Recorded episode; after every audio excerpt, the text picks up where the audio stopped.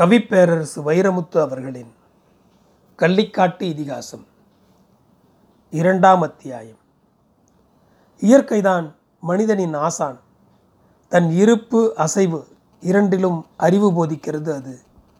வானமும் பூமியும் வகுப்பறைகளாய் யுகந்தோறும் யுகந்தோறும் அது பாடம் நடத்தி கொண்டே இருக்கிறது.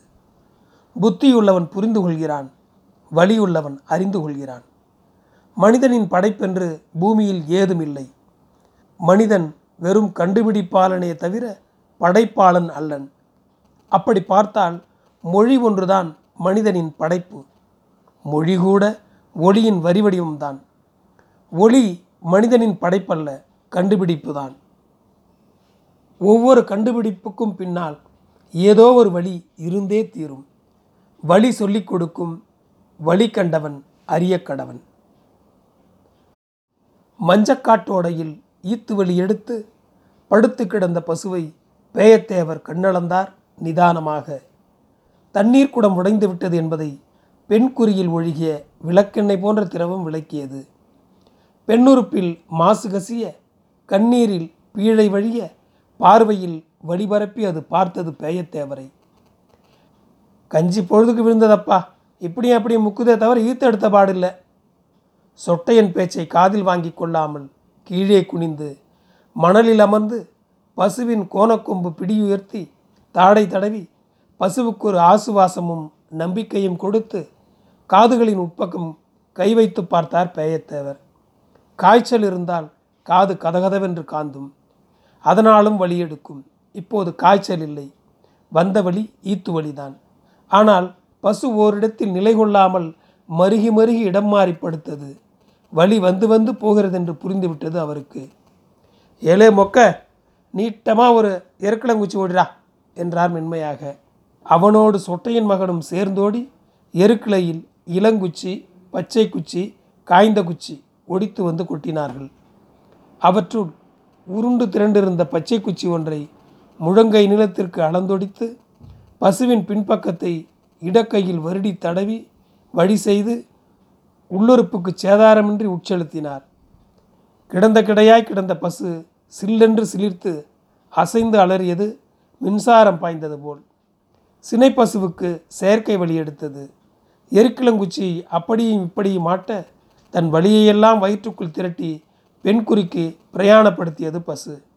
கால் மணி நேர முயற்சிக்கு பிறகு முக்கி முக்கி பார்த்துவிட்டு மீண்டும் முடங்கி போனது.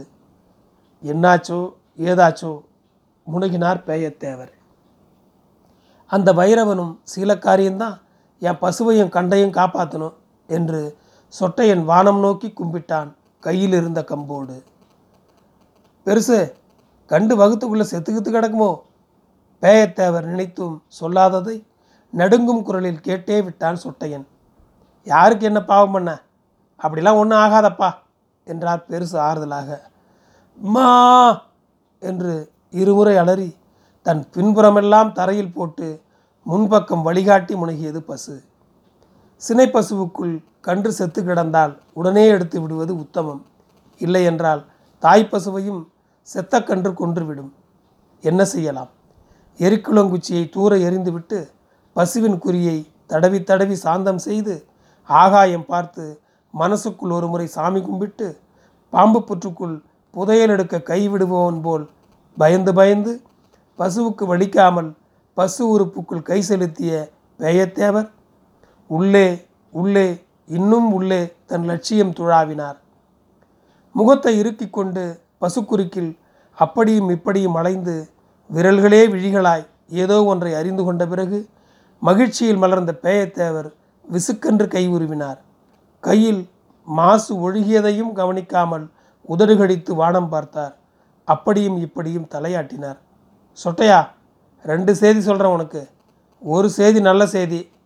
சொல்லப்பா சொல்லு. கண்டு செத்து போயிருந்தா குளுந்து கிடக்கும். கண்டு கதகதப்பாக இருக்கப்பா சாகலை. நான் சொல்லலை அந்த வைரவனும் சீலக்காரியம் என்று வானம் பார்த்த சொட்டையின் கம்போடு சேர்த்து மூன்று கை உயர்த்தினான். இன்னொரு செய்தி சொல்கிறேன் கேட்டுக்க.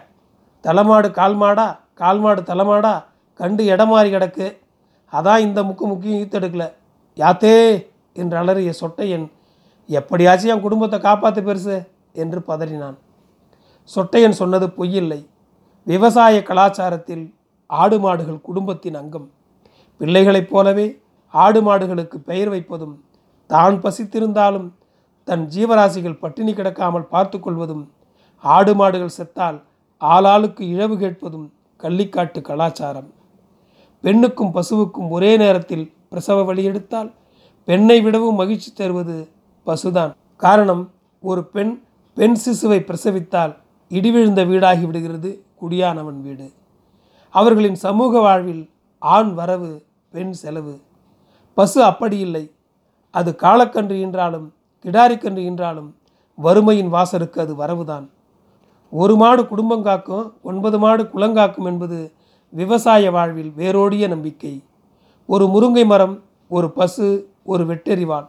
மூன்றும் இருந்தால் எண்பது சதுர அடியில் அறுபது வருடங்களை பத்து மைல் சுற்றளவில் வாழ்ந்துவிட்டு போய்விட முடிகிறது.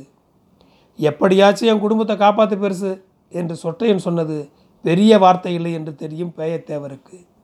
உள்ளங்கால் சுடும் ஓடை மணலில் முக்கி முனகி மூச்சு விட்டு கொண்டிருந்த பசுவின் பிரசவத்துக்கு அடுத்து என்ன செய்வது என்று யோசித்தார் அவர். ஏழே என் முழங்கை நிலத்துக்கு கயிறு கொண்டாங்கடா என்றார் பசுவை பார்த்தபடி.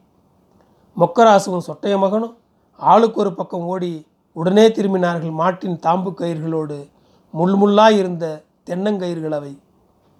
கொச்சை கயிறு உறுத்துமிடா நூல் கயிறு கொண்டாங்கடா நோழி மகன்களா சீரியது பெருசு. அவ்விடம் அந்நேரம் எங்கு போவது நூல் கயிற்றுக்கு? பசுவின் துயரங்கண்டு மேய்தல் மறந்து நின்ற காராம்பசுவின் மூக்கணாங்கயிறு கயிற்று ஓடி வந்தான் மொக்கராசு. அழுத்தமான கயிறு அது. ஆறு பிரி கொண்டது. அதை கத்தியால் அறுத்து இரு பிரி எடுத்து ஒரு பிரியாய் தொடுத்து தொடையில் திரித்து கயிறாக்கினார்.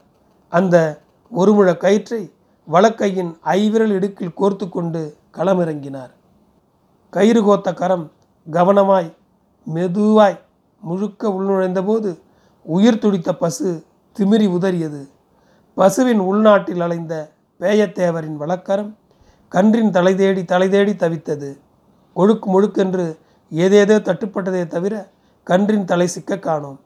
இடம் மாறி மடங்கி கிடந்த கன்றின் கால்களில் ஒன்றை ஒதுக்கி உள்கூட்டின் இன்னொரு துருவம் ஏகிய போது தள்ளி கிடந்த தலை தட்டுப்பட்டது. விரலில் சுற்றிய நூல் கயிறு நழுவிவிடாமல் தடவி தடவி கன்றின் மேல்தாடை கீழ்த்தாடை கண்டறிந்தது வேயத்தேவர் கரம்.